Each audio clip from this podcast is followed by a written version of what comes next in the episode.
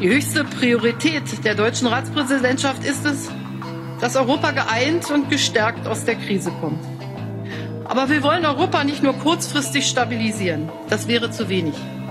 Wir wollen auch ein Europa, das Hoffnung macht. Wir wollen ein Europa, das sich selbstbewusst und mutig den Aufgaben der Gegenwart stellt. Wir wollen ein Europa, das zukunftsfähig ist, das innovativ und nachhaltig seinen Platz in der Welt behauptet. Wir wollen einen Aufbruch für Europa. Keine Entscheidung in der ersten Runde. Bei der Präsidentenwahl in Polen muss offenbar eine Stichwahl Mitte Juli eine Entscheidung bringen. Der Amtsinhaber Andrzej Duda, der von der nationalistisch-konservativen Regierung unterstützt wird, verpasste am Sonntag in der ersten Runde die absolute Mehrheit.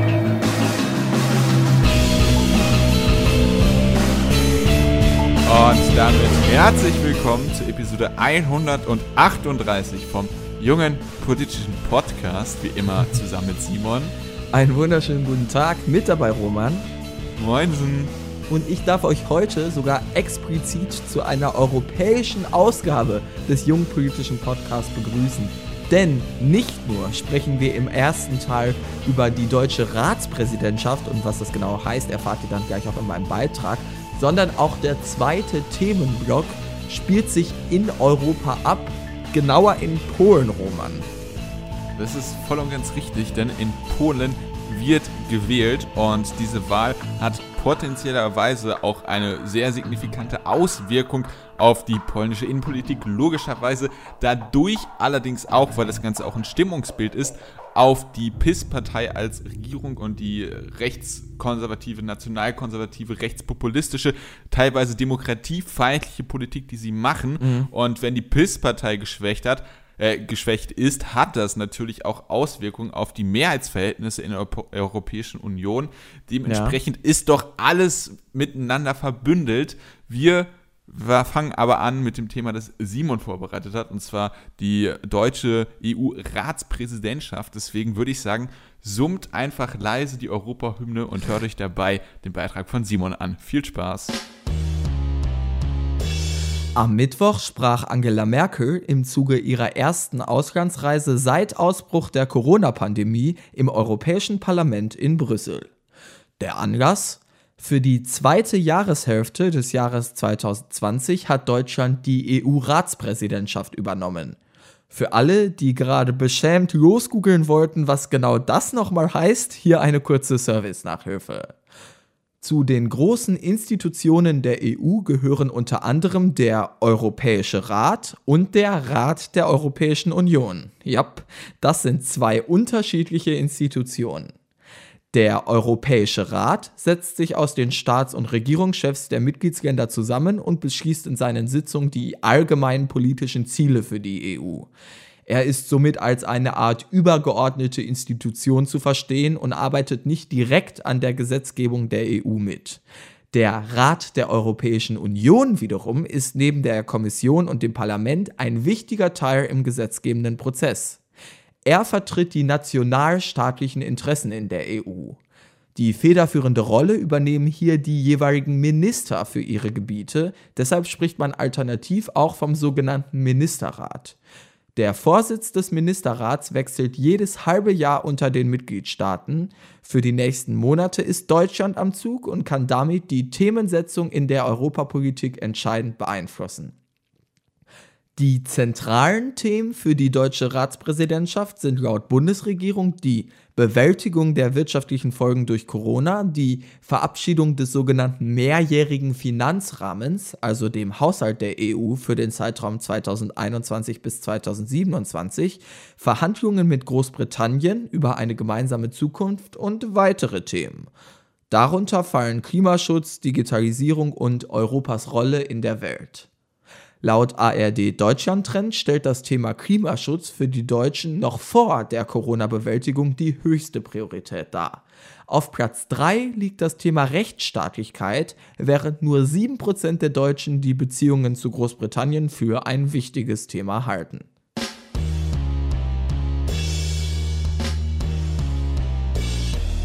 Böse Zungen behaupten ja, dass Deutschland eigentlich mehr oder weniger immer die Vorherrschaftsstellung in der Europäischen Union hat.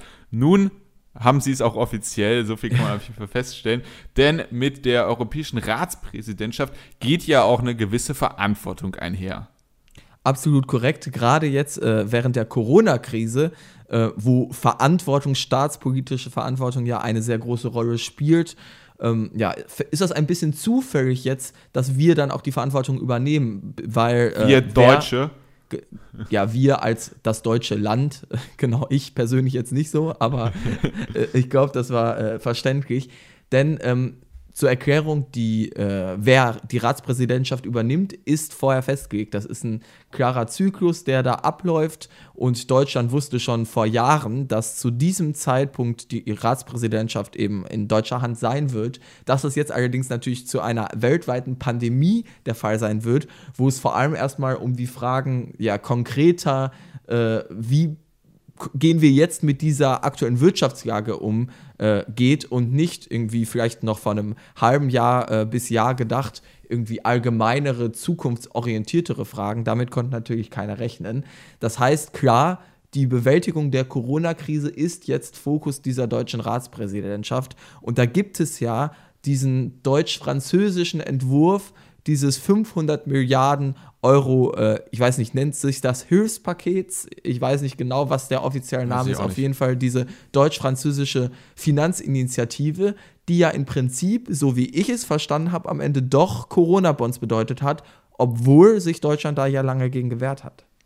Ja, es ist also de facto hast du recht, sie nennen es nur anders und so der Mechanismus ist, glaube ich, auch ganz leicht anders, da irgendeine europäische Institution, für die alle haften, irgendwie europäische Schulden aufnimmt. Und das genau, sind dann de facto, es, ja. ja, das sind de facto Corona-Bonds, aber irgendwie genau. wahrscheinlich so im Te Terminus technicus nicht ganz. Also zur Erklärung, Corona-Bonds heißt Euro-Bonds sozusagen, aber bezogen eben nur auf Wirtschaftshilfe und, keine Ahnung, Stärkung des gesundheitlichen Sektors und so weiter. Alle, alle Sachen, die jetzt nur konkret mit Corona zusammenhängen. Das heißt auch zeitgebunden. Und Eurobonds, hatten wir bereits in diesem Podcast schon mal besprochen, ist eben die gemeinsame Verschuldung am Kapitalmarkt äh, der europäischen Staaten, was eben ja, schwächeren Ländern wie Italien zugutekommt, die eben höhere Zinsen am Kapitalmarkt zahlen müssen, wenn sie sich äh, dort verschulden wollen und Staatsanleihen genau. rausgeben wollen. Die gemeinsame Haftung ist da der zentrale Bestandteil, genau. äh, weshalb dann schwächere Länder wie Italien profitieren und äh, stärkere Länder wie die Benelux-Länder oder Deutschland tendenziell eher ähm, als Verlierer da rausgehen. In dieser ersten Rechnung overall ist es natürlich mal was anderes. Ja, deshalb lässt sich jetzt aber erklären, warum zu äh, diesem ja, deutsch-französischen Vorstoß durchaus äh, positive Signale gerade aus den südeuropäischen Ländern kommen, während die äh, ja, alten verdächtigen Kritiker, unter anderem auch Sebastian Kurz aus Österreich, sich da noch etwas gegen sträuben. Aber ich denke, jetzt gerade auf die aller, allernächste Zukunft bezogen sozusagen, ist das ein, äh, ja, eine Priorität Nummer eins für Deutschland eben diese 500 Obviously, Milliarden Euro Hilfe ja. durchzubekommen. Allerdings muss man da sagen, auch das klingt natürlich nach sehr viel Geld, aber fast das, die gleiche Menge, ich glaube letztes Mal waren es 400 Milliarden Euro, gab es schon mal als Hilfspaket.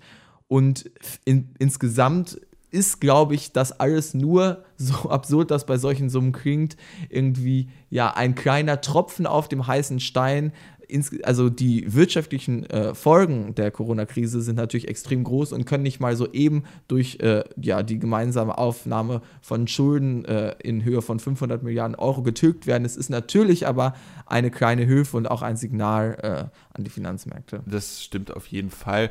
Ähm, es, es, ist nicht nur ein Signal, also auch ein Signal, aber es ist in gewissem Maße auch eine substanzielle Hilfe. Klar. Äh, wie genau sich das dann entpuppt, das werden wir dann in Zukunft sehen. Aber ich denke, es ist relativ offensichtlich, dass die Bekämpfung der Covid-19-Pandemie und vor allem die wirtschaftlichen Folgen da Europa, die ja mehr oder weniger unter Griff zu, zu haben scheint, wenn man jetzt beispielsweise Großbritannien oder so mal außen vor. Naja, die sind es ja gar nicht mehr, stimmt. Ich, ich dachte, es wird ein Gag, aber es war ein Versprecher sozusagen. Ja, genau. Äh, dementsprechend lassen ja. wir Großbritannien da, wo sie hingehören, außen. Nee, sie gehören natürlich nicht dahin, aber da, wo sie aktuell sind, wir lassen sie außen vor. Und, ich wollte gerade äh, sagen, Roman ist offiziell zum Lever geworden hier bei uns. das jetzt tatsächlich No nicht. deal, no deal. genau. Hören. Also irgendwelche Lügen verbreiten, das tue ich tatsächlich eher ungern. Aber das Interessante ist ja, da wir die ganze Zeit über die wirtschaftlichen äh, Hilfen bezüglich Corona gesprochen haben, dass eine Mehrheit der Deutschen, beziehungsweise 50 Prozent, also nicht ganz eine Mehrheit der Deutschen, äh, angibt, dass für sie das Thema Klimawandel eine, eine entscheidende Priorität darstellt. Es ist aber von allen nachgefragten Themen das mit Abstand wichtigste Thema für die Deutschen jetzt in Bezug auf die deutsche Ratspräsidentschaft. Das zeigt dieser ARD-Deutschland-Trend. Das heißt, im, äh, wenn man auf die offizielle Internetseite geht, äh, schwer, äh, von ja, EU2020.de, das ist die Internetseite der Ratspräsidentschaft, und dort bei Schwerpunkte der deutschen EU-Ratspräsidentschaft guckt, dann steht äh, Bekämpfung des Klimawandels in so einer Grafik unter weitere Themen. Das ist aber nicht ganz die Gewichtung, die sich die Deutschen vorstellen. Ich glaube trotz allem, dass natürlich auch ähm, in, äh, während der deutschen Ratspräsidentschaft man sich zukunftsperspektivisch um den Klimawandel kümmern möchte. Der scheint aber so ein bisschen jetzt irgendwie wieder äh, ja, aus dem äh, Fokus gerückt zu sein.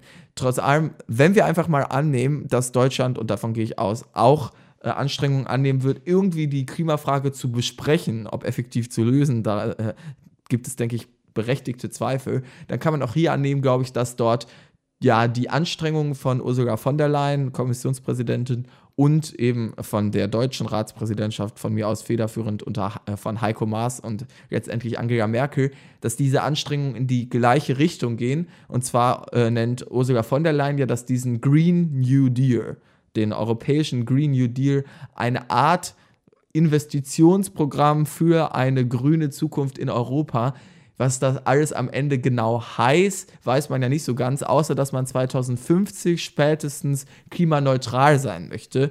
Der Weg dahin ist genau. aber noch relativ steinig. Ja, also dieses, dass man bis 2050 äh, klimaneutral sein will, das ist ja die eindeutigste Anpassung, denn äh, bis dahin war es immer so, dass man bis 2050 nur eine Reduktion um 80 Prozent im Vergleich bis 2005 haben wollte. Und mhm. das ist dann ja schon durchaus ein ambitionierteres Ziel, aber solche Ziele nützen nichts, wenn man sie nicht erreicht. Deswegen, wie du völlig ja. richtig gesagt hast, äh, geht es darum, ähm, dass man sich auch anguckt, wie genau sie das machen. Und da ist ganz wichtig natürlich auch zwei, also du kannst nicht sozusagen bis 2049 Emissionen raushauen und dann auf einmal 2050 klimaneutral sein. Das so ist es in der Realität nicht. Aber nur, auch wenn sozusagen äh, der IPCC-Report, glaube ich, sagt, bis 2050 sollte die Welt klimaneutral sein und dann kann die EU ja sagen, ja gut, haben wir uns dran gehalten. Das heißt natürlich aber auch, dass wir bereits bis 2030 signifikant unsere Emissionen reduziert haben müssen. Und äh, da hinkt auch der europäische Plan noch.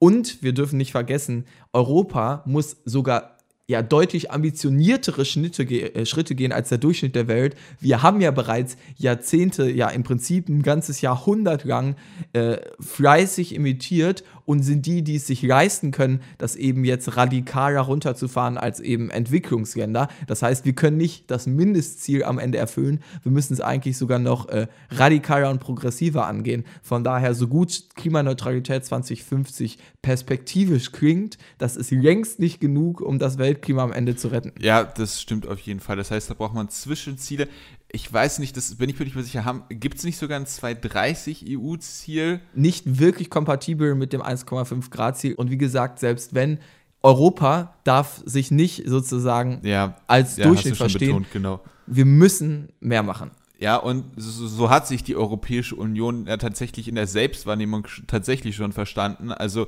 sie war eins der ersten, oder sie war, glaube ich, sogar das erste, also die EU ist kein Land, aber sie war die erste landesähnliche oder staatenähnliche Organisation, die einen äh, Emissionshandel äh, eingeführt hat. 2005 war das.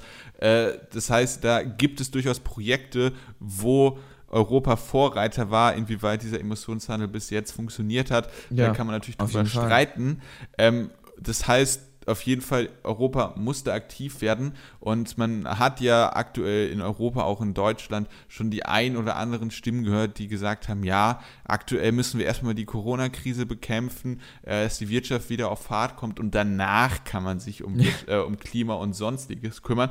Aber das ist natürlich der falsche Ansatz. Man muss dafür sorgen, dass man jetzt mit einem grünen Wachstum oder auf jeden Fall auf grüne Art und Weise aus dieser Krise mhm. hinauskommt und äh, das ist auf jeden Fall das, das äh, Ziel von, oder sollte das Ziel sein von der deutschen EU-Ratspräsidentschaft. Man kann natürlich immer, oder man muss auf jeden Fall ein paar Fragezeichen dahinter setzen, wenn man äh, ja, Angela Merkel sich anguckt, dass man da vielleicht auch mal ein paar Sachen sehr wischiwaschi formuliert, um sie dann nicht notwendigerweise einhalten zu müssen. Und äh, ich also Angela Merkel ist jetzt auch nicht die erste Person, zu der ich hingehen würde, wenn ich eine Person bräuchte, die jetzt dafür sorgt, dass die Europäische Union aber mal komplett grün wird.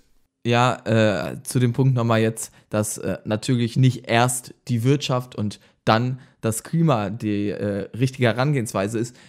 Das ist, ich finde es immer einen komplett dämlichen Satz zu sagen, man muss die Corona-Krise als Chance begreifen und das ist auch nicht, was ich damit sagen möchte.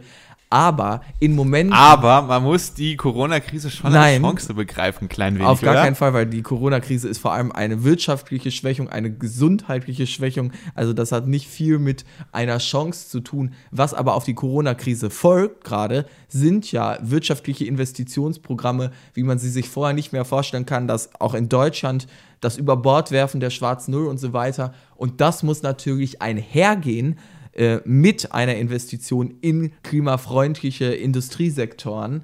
Das äh, heißt, ich glaube nämlich, wenn wir das jetzt verpassen, äh, und danach sieht es aktuell auch schon wieder aus, eben diese wirtschaftlichen Investitionen mit einem klaren Fokus auch auf die Bekämpfung des Klimawandels äh, zu verteilen und somit auch unsere Wirtschaft am Ende klimaneutral umzubauen in den nächsten Jahren, dann wird es danach noch schwieriger, weil da musst du es erstmal politisch durchsetzen, ähnlich hohe ja. Summen wieder auf den Tisch zu bringen, wenn es eben noch enger wird mit dem Klima. Das ist ein klassischer Lock-in-Effekt, nennt man das. Das heißt, wenn man schwerwiegende Investitionen, sehr fundamentale Investitionen und mehr oder weniger auch langlebige Investitionen tätigt, äh, die dann äh, in diesem Falle sehr von äh, älteren fossilen Technologien sind und nicht von grüneren, zukunftszugewandteren, mhm. äh, dass man dann einen äh, Login hat und dass dann die Transformationskosten wesentlich höher sind, als sie, äh, als es gewesen wäre, wenn man einfach sofort angefangen hätte,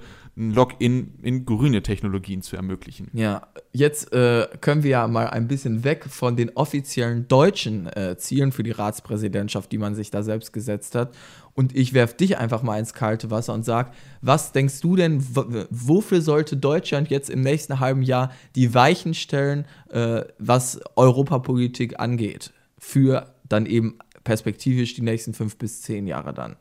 Oder vielleicht darüber hinaus. Soll ich dir jetzt mein persönliches Europawahlprogramm vor. Äh, ich weiß, es muss nicht ein Europawahlprogramm sein, aber du kannst ja sagen, folgende Probleme und Krisen hat die EU gerade, das, was muss getan werden, wo wünschst du dir Verbesserungen ja, also, äh, auf dem Gebiet, äh, um eben, weiß ich nicht, Europa zu erhalten. Vielleicht ist das ja auch gar nicht dein Ziel, Roman. Du hast ja heute schon deine Leave-Bekundungen laut gemacht. Ja, also erstmal, das, die beiden wichtigsten Punkte haben wir natürlich erwähnt, Corona-Krise und, äh, und äh, Klimakrise. Ähm, was was mich, weil ich mich da äh, in meinem Studium auch sehr mit beschäftigt habe, ähm, was für mich ein wichtiger Punkt geworden ist, dass man zur Bekämpfung des Klimawandels auf jeden Fall den ähm, europäischen Emissionshandel massiv ausbaut. Äh, aktuell umfasst der ungefähr 40 Prozent der Treibhausgasemissionen der Europäischen Union, dass man das Ganze viel größer macht, dass man dort das, ich will da jetzt nicht ins Detail gehen, aber da braucht man noch ein paar Innovationen, dass man wirklich dafür sorgt, dass es ähm, das interessiert mich aber ehrlich gesagt, dass, um dich da kurz zu unterbrechen. Du kannst ja durchaus mal ein bisschen mehr ins Detail gehen, als von ein äh, okay. paar Punkten sprechen, oder wie du es gerade Also, das, das Punkt, der, der Hauptkritikpunkt am europäischen Emissionshandel ist, dass man von 2013 bis 2070 äh, 17 enorm niedrige Preise Ja, hat. so das heißt, äh. Ja. dass man ein Zertifikat, mit dem man äh, eine Tonne von äh, eine Tonne CO2 oder eine Tonne CO2-Äquivalent von einem anderen Treibhausgas emittieren darf, hat so um die 5 bis 10 Euro gekostet, was halt sehr deutlich unterhalb der sozialen Kosten von äh, CO2 liegt. Und der ein, es gibt viele Gründe dafür, es gab sehr viele Marktver, äh, viel Marktversagen dort, aber der Hauptkritikpunkt ist, dass das Angebot an Zertifikaten von der europäischen, von den EU-Institutionen festgelegt wird.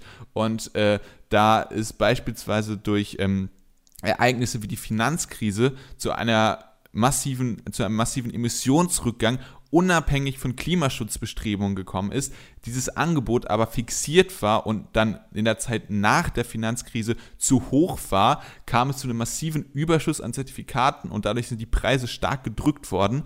Und deswegen ist das Hauptziel, dass man dafür sorgen muss, dass, hat man jetzt auch bei der Corona-Krise interessanterweise gesehen, äh, wie das nach der Finanzkrise, dass man das Angebot anpassen muss. Und da gibt es mehrere Mechanismen. Man hat sich entschieden für eine Marktstabilisierungsreserve. Das heißt, man kann ähm, diese Stabilitätsreserve, da kommen immer wieder von dem Überschuss laufen da äh, Zertifikate rein und wenn der Preis zu hoch in Anführungszeichen ist, dann können neue Zertifikate emittiert werden. Wenn er zu niedrig ist, werden dem Markt oder dem Auktionsvolumen Zertifikate entzogen. Dadurch kann der Preis angepasst werden. Diese Marktstabilitätsreserve ist aber noch nicht scharf, gen scharf genug gestellt, äh, wenn man das so Also die Preise sind möchte. immer noch Das zu heißt, niedrig am Ende. Na, wir sind aktuell bei 20, 30 Euro, was okay Es ist. heißt doch immer, also äh, ich höre aus äh, ja, klimawissenschaftlichen Kreisen immer mindestens 50 Euro zu 40. diesem Zeitpunkt. Ja, ja, das, das, also solche Schätzungen sind immer Intervalle und äh, die Intervalle, diese 50% Intervall äh, für 2020 gab es eins, was 20 bis 40 Euro gesagt hat. Äh, das heißt, Kommt natürlich Da- immer darauf an, was dein Ziel ne- ist, äh, wann du äh, klimaneutral ja, das, sein da möchtest. war, genau, genau, das waren damals die, ähm, für dieses 2040, 2000 und, also 20 bis 40 Euro im Jahr 2020 war das Ziel, äh, dass man bis 2050 80 Prozent der ja, Emissionen also äh, veraltet verringert. natürlich, genau.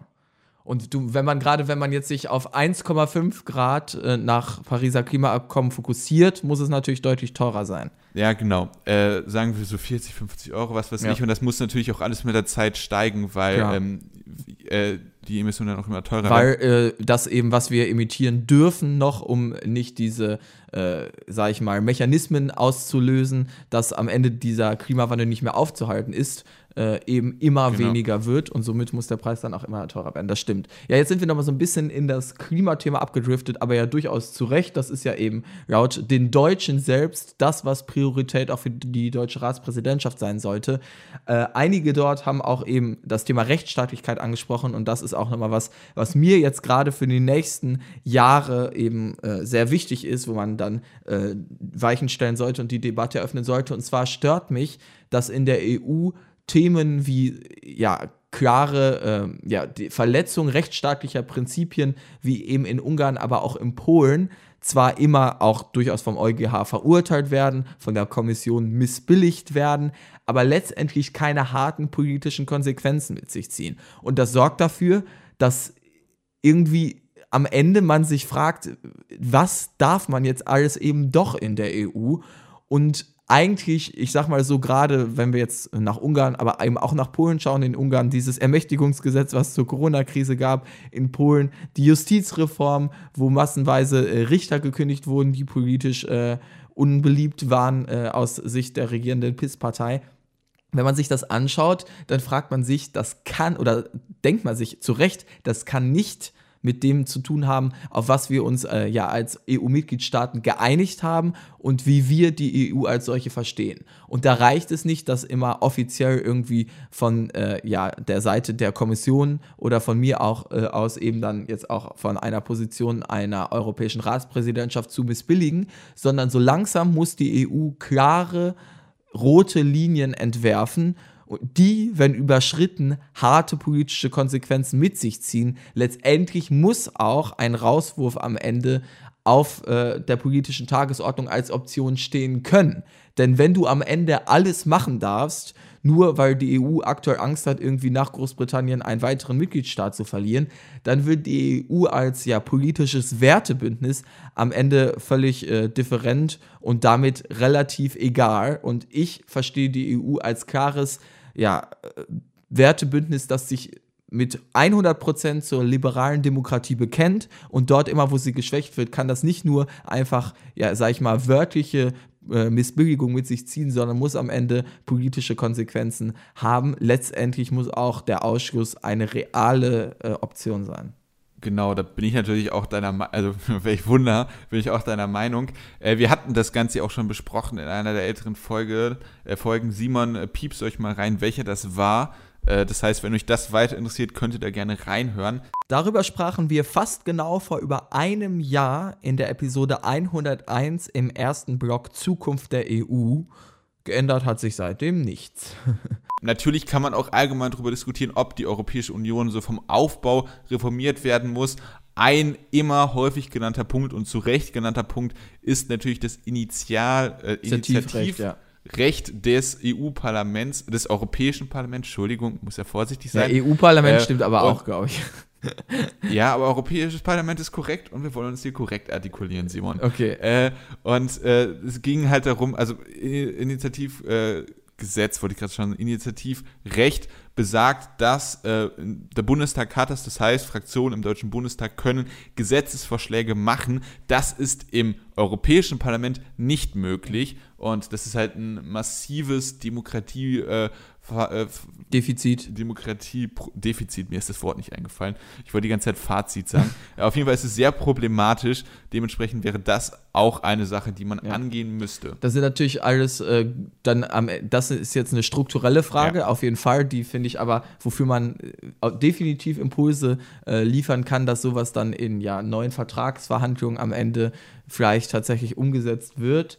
Äh, gerade zum Thema Rechtsstaatlichkeit finde ich es schockierend, dass das eben keine Rolle in den offiziellen äh, Zielen der deutschen Ratspräsidentschaft äh, für 2020 fühlt. Das heißt, ich habe den Eindruck, dass wir auch in den nächsten sechs Monaten unter ja, deutscher Führung sozusagen offiziell keine Führung. wirklich äh, äh, ja, keine wirklich klare Kante gegen rechtsstaatliche Verstöße, egal ob in Ungarn oder in Polen, äh, erleben Aber werden. wenn wir schon von Rechtsstaatlichkeitsproblemen sprechen, sind wir ja thematisch schon bei unserem lieben Nachbarland Polen. Und äh, dort wollen wir zum Ende der Folge nochmal kurz hinblicken, denn wie am Anfang erklärt, findet dort eine Stichwahl statt. Und um euch in dieses politische ähm, Polen vor der Wahl ein klein wenig einzuführen, ich möchte jetzt nicht zu viel versprechen, äh, das ist eine kleine Einführung, wir wollen da äh, aus, aus äh, deutscher und europäischer Sicht ein klein wenig drüber sprechen. Dafür habe ich einen Beitrag vorbereitet, den ihr jetzt hört. In Polen wird an diesem Sonntag, dem 12. Juli, ein neuer Präsident gewählt. Der erste Wahlgang hat bereits vor zwei Wochen stattgefunden. In diesem konnte allerdings keiner der elf Kandidaten eine absolute Mehrheit erreichen. Deshalb kommt es nun zu einer Stichwahl zwischen dem aktuellen Amtsinhaber Andrzej Duda und dem liberalen Warschauer Bürgermeister Rafał Trzaskowski. Duda wird von der aktuellen Regierungspartei, der nationalkonservativen PIS, unterstützt. Im ersten Wahlgang erhielt er die Stimmen von 44 Prozent der Wählerinnen und Wähler. Sein Herausforderer Tschaskowski lag etwa 14 Prozentpunkte hinter ihm und kam nur auf gut 30 Prozent. Entgegen dieses recht eindeutigen Ergebnisses deutet sich Umfragen zufolge in der Stichwahl ein sehr knappes Rennen an. Eine etwaige Niederlage Dudas hätte weitreichende Konsequenzen für die derzeitige Regierung der PIS-Partei. Anders als der deutsche Bundespräsident hat der polnische Präsident nämlich nicht nur repräsentative Aufgaben, sondern er verfügt auch über tatsächliche politische Einflussmöglichkeiten. Konkret besitzt er beispielsweise ein Vetorecht, mit dem er vom Parlament beschlossene Gesetze blockieren kann. Im Falle seines Sieges könnte Tschaskowski so der PIS-Partei das Regieren trotz ihrer absoluten Mehrheit im Parlament deutlich erschweren.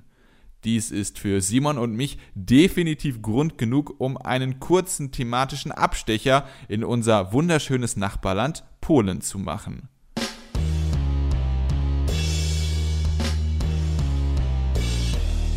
Dann machen wir das doch mal, würde ich sagen. Vorher vielleicht noch einmal kurz zur Erklärung. Roman hat es implizit äh, schon im Beitrag gesagt, hier wird ein neuer Präsident gewählt. Wer die Regierungsgeschäfte in Polen äh, führt, äh, heißt Ministerpräsident. Das heißt, hier kann in, am Sonntag kein Regierungswechsel stattfinden. Aber natürlich wäre das ein ziemlicher Schlag ins Gesicht für die PIS-Partei, wenn die äh, Regierungspartei, die aktuell dort mit absoluter Mehrheit regiert, ihren Präsidentschafts- äh, Kandidaten beziehungsweise den auch aktuellen Präsidenten eben nicht mit über 50 Prozent über die Bühne bekommen würde, dann könnte man sich perspektivisch fragen, ob diese doch eigentlich recht sicher im Sattel sitzende Regierung vielleicht Oho, doch Alliteration. vielen Dank äh, irgendwann angetastet werden könnte. Allerdings ähm, hat Roman, du hast, kannst, hast das irgendwie gut recherchiert, der Präsident in Polen doch mehr Macht als zum Beispiel der deutsche Präsident Frank-Walter Steinmeier. Ja, äh, man, man, man kann es sehr lapidar zusammenfassen. Die, die Macht des, äh, äh, des französischen, wollte ich schon sagen, des äh, polnischen Präsidenten befindet sich irgendwo zwischen dem deutschen Bundespräsidenten und einem französischen Präsidenten oder einem US-amerikanischen Präsidenten. Das heißt, wie du gesagt hast, er ist nicht derjenige, der Regierung ernennt, sondern er hat tatsächlich nur eine mehr oder weniger machtvolle ähm, äh, politische Einflussmöglichkeit und das ist sein Vetorecht. Und äh, wenn man mhm. so Gesetze der Peace-Partei verhindern kann, ist es ja durchaus schon wichtig und äh, einflussreich. Und dadurch hätte es dann über die reine Signalwirkung hinaus auch noch eine tatsächlich tagespolitische Auswirkung. Das stimmt. Ähm, dann gucken wir uns äh, doch jetzt mal konkret eben diese beiden Präsidentschaftskandidaten an und welche Bevölkerungsgruppen und politischen Stimmungen sie vertreten. Roman, möchtest du anfangen? Ja, gerne. Also ich weiß nicht, meldet sich noch jemand? Nein, äh, gut, dann würde ich ja, anfangen. Wieder wird der Roman dran genommen. Ja, da wirst du dich wahrscheinlich noch ein klein wenig gedulden müssen. Jetzt bin erstmal ich dran.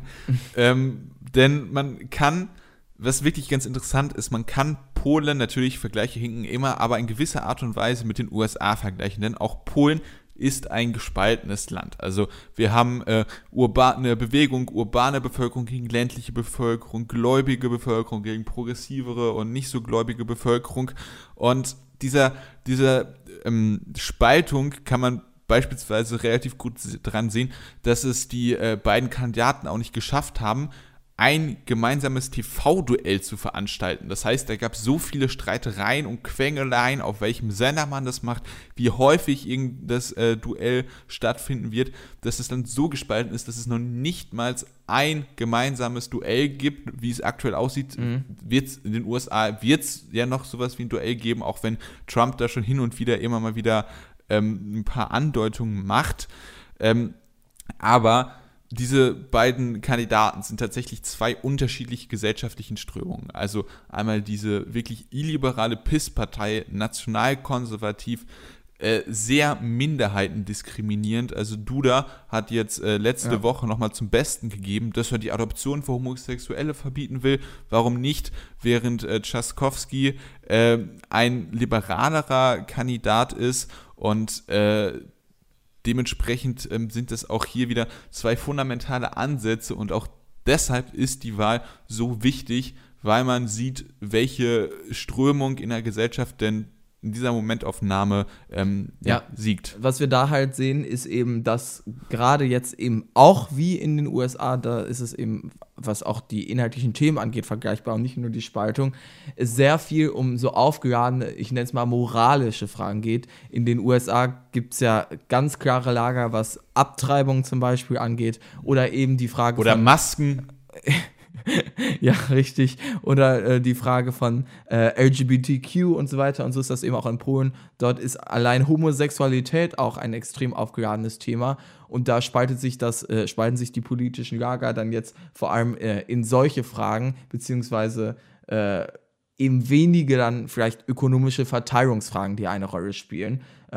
So kommt es dann dazu, dass hier ein, ja, ich, man würde eigentlich sagen, ökonomisch Rechter gegen einen Rechten antritt. Also beide sind jetzt äh, keine äh, großen äh, äh, Leute, die irgendwie linke äh, wirtschaftliche Reformen fordern. Der, man, es ist ein bisschen auch, jetzt der nächste Vergleich, vergleichbar mit damals Marine Le Pen gegen Emmanuel Macron. Also auch dort eine rechtsnationale Kandidatin gegen einen, äh, ja, linksliberalen äh, im, ja, gesellschaftspolitischen Sinne, aber eben wirtschaftspolitisch doch gegen einen klar eher rechteren, freien, marktorientierteren Kandidaten. Und so ist es auch in Polen.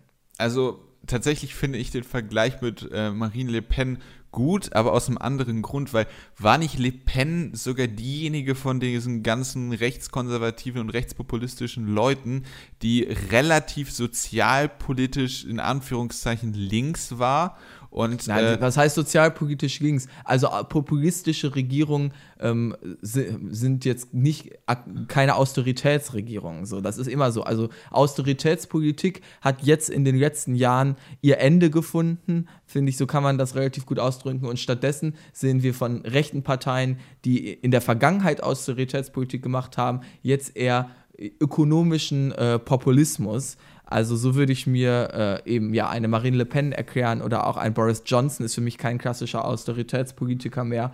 Und auch in Polen, nur weil dort eben ja die rechtsnationale Partei an der Macht ist, heißt das nicht Austeritätspolitik. Im Gegenteil, auch Italien unter äh, noch der damaligen äh, populistischen äh, Aber Regierung. Da, da war es ja die äh, Lega-Bewegung, die diese wirtschaftlichen Sachen äh, durchgesetzt hat. Auch, auch Lega äh, hat dort extrem äh, was äh, klar, ein, eine ganz klare Ablehnung zum austeritätspolitischen Sparkurs der Europäischen Union. Ja, aber das würde ich tatsächlich unterscheiden, weil das ist dann wieder dieses anti-europäische. Das heißt, wir sind souverän als Nation, wir lassen uns von den Europäern keine Austeritätspolitik vorschreiben. Naja, das, das hat aber nicht zwingend was mit anti-europäisch zu tun. Also ich bin äh, da ja häufig einer Meinung, gerade nein, jetzt auch nein, in das, nee, ich wollte dir jetzt auch nichts unterstellen und ich persönlich äh, sehe, also Austeritätspolitik ist der falsche Weg gewesen, beispielsweise in der Griechenland-Krise, absolut. Ja. Aber was ich sagen wollte, ist, dass gerade jemand wie äh, Salvini diese Austeritätspolitik und die Ablehnung europäischer Sparauflagen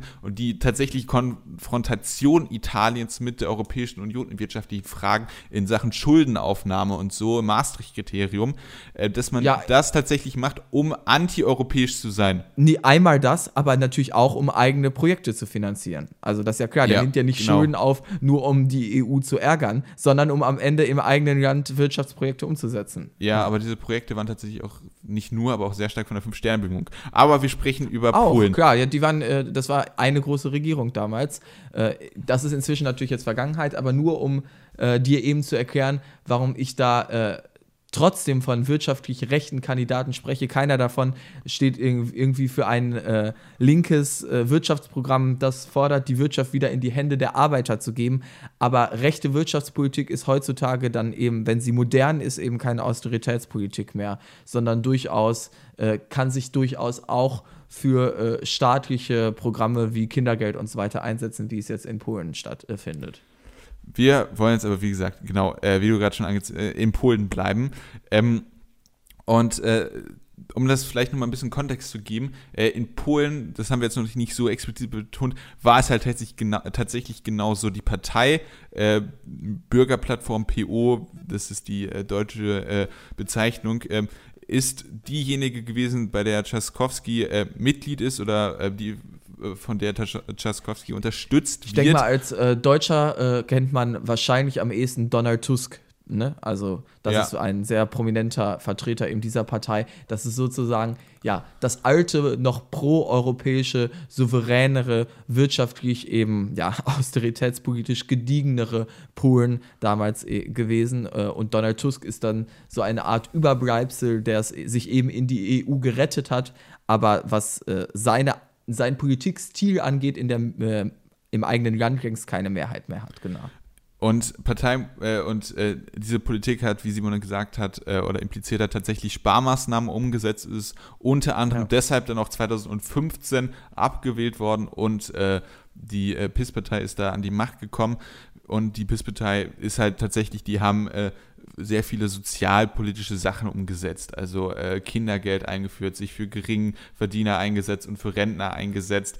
Ähm, dass man sich da sozusagen von, der, von dem alten Status quo abgrenzt und dahingehend ist es, finde ich, immer dieses Rechts-Links-Denken von gesellschaftspolitisch und wirtschaftspolitisch muss man halt immer gucken, wo denn dann auch irgendwelche Wahlgeschenke in Anführungszeichen gemacht worden sind, die. Ja, Wahlgeschenke finde ich immer einen schwierigen Begriff, weil äh, das hat ja reale Effekte. Klar. Das ist, finde ich, äh, gerade auch. Ja, aber auch eine Rentenerhöhung in Deutschland hat reale Effekte. Es ist trotzdem teilweise ein Wahlgeschenk.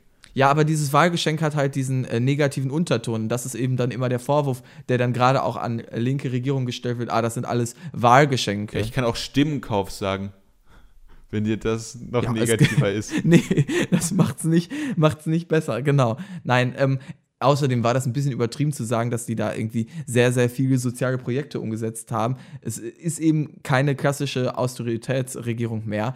Äh, das heißt aber nicht, dass dort eben ernstzunehmende ähm, ja, Wirtschaftsprogramme umgesetzt werden, die tatsächlich äh, den äh, Geringverdienern am Ende äh, nützen. Wir sehen dort immer noch eine klare soziale Schichtung in Polen, die sich eben nicht geändert hat äh, mit dem Regierungswechsel von der PO zu der äh, PIS-Partei.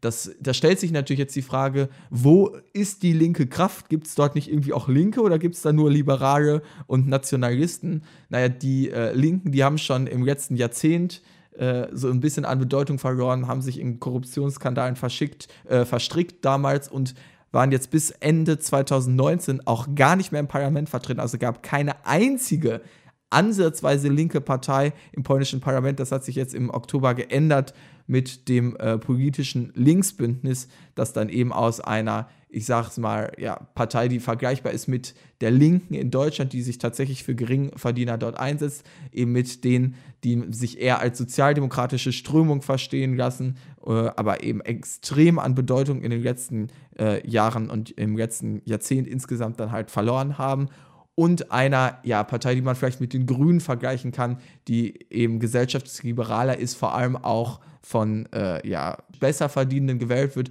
aber trotzdem für linke Politik steht. Und dieses Wahlbündnis, das nicht als ein offizielles Wahlbündnis angetreten ist, äh, hat jetzt äh, ist ins Parlament einziehen können, ich glaube sogar mit 12 Prozent. Man, als Wahlbündnis muss man offiziell über eine 8-Prozent-Hürde kommen. Und da sie Angst hatten, das nicht zu erreichen, sind sie als eine Partei angetreten am Ende, die äh, auch gemeinsam gemischte Abgeordnete stellt. De facto sind es aber drei Parteien. Man spricht hier von einem inoffiziellen Wahlbündnis. Aber wie gesagt, 12 Prozent, das ist nicht ansatzweise eine äh, politische Mehrheit dort. Also die Linke in Polen spielt äh, politisch keine wirkliche Rolle. Das hat sich leicht geändert. Sie sind zumindest mal wieder letztes Jahr ins Parlament eingezogen, aber nichts, was irgendwie jetzt äh, tagespolitisch äh, was verändern könnte in Polen. 12 Prozent oder wie man in Deutschland sagt, SPD. Äh, um einen kleinen Die Anstalt-Witz noch reinzubringen. Äh, aber dann vielleicht jetzt nochmal zusammenfassend. Äh, wir, wir drücken natürlich ähm, Tschatzkowski äh, die, die Daumen, dass er gegen Duda gewinnt, denn Demokraten ja. sind natürlich immer besser als Antidemokraten in demokratischen äh, äh, Posten. Ja, und Menschen, die äh, Minderheitsrechte achten, besser als solche, die diese abschaffen wollen. Ja, offensichtlicherweise. Und vielleicht erwartet uns da, also Überraschung ist vielleicht schon ein zu großes Wort, denn die Umfragen deuten tatsächlich auf ein Kopf-an-Kopf-Rennen. Ähm, aber vielleicht passiert ja tatsächlich, ähm, dass Duda sich dann nicht halten kann, was uns natürlich freuen würde. Wir halten euch natürlich auf dem Laufenden im Update. Das dann allerdings erst nächste Folge. Ich glaube, äh, ihr kommt an die News auch schon früher, wenn ihr einfach nee, dann äh, am Sonntag up to date bleibt und müsst nicht auf die nächste Podcast-Episode warten. Ähm, ja, vielen Dank für äh, die Aufmerksamkeit, würde ich sagen. Ich, das war doch mal eine ja, sehr gediegene Europafolge hier des jungpolitischen Podcasts. Wie immer könnt ihr uns auf Twitter folgen unter @jupopodcast. Dort bleibt ihr auf dem Stand, falls bei uns sich mal etwas verschiebt oder falls wir irgendwelche neuen äh, ja, Updates zu den Themen haben, posten wir das auch dort oder weiterführen dann Lesestoff.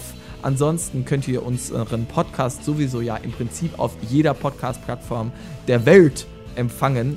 Oi, über unseren das RSS ist jetzt aber ein richtiges Statement. Da weiß ich nicht, ob ich ja. dir das als äh, Chief nicht Technical ganz. Operator so unterschreiben kann.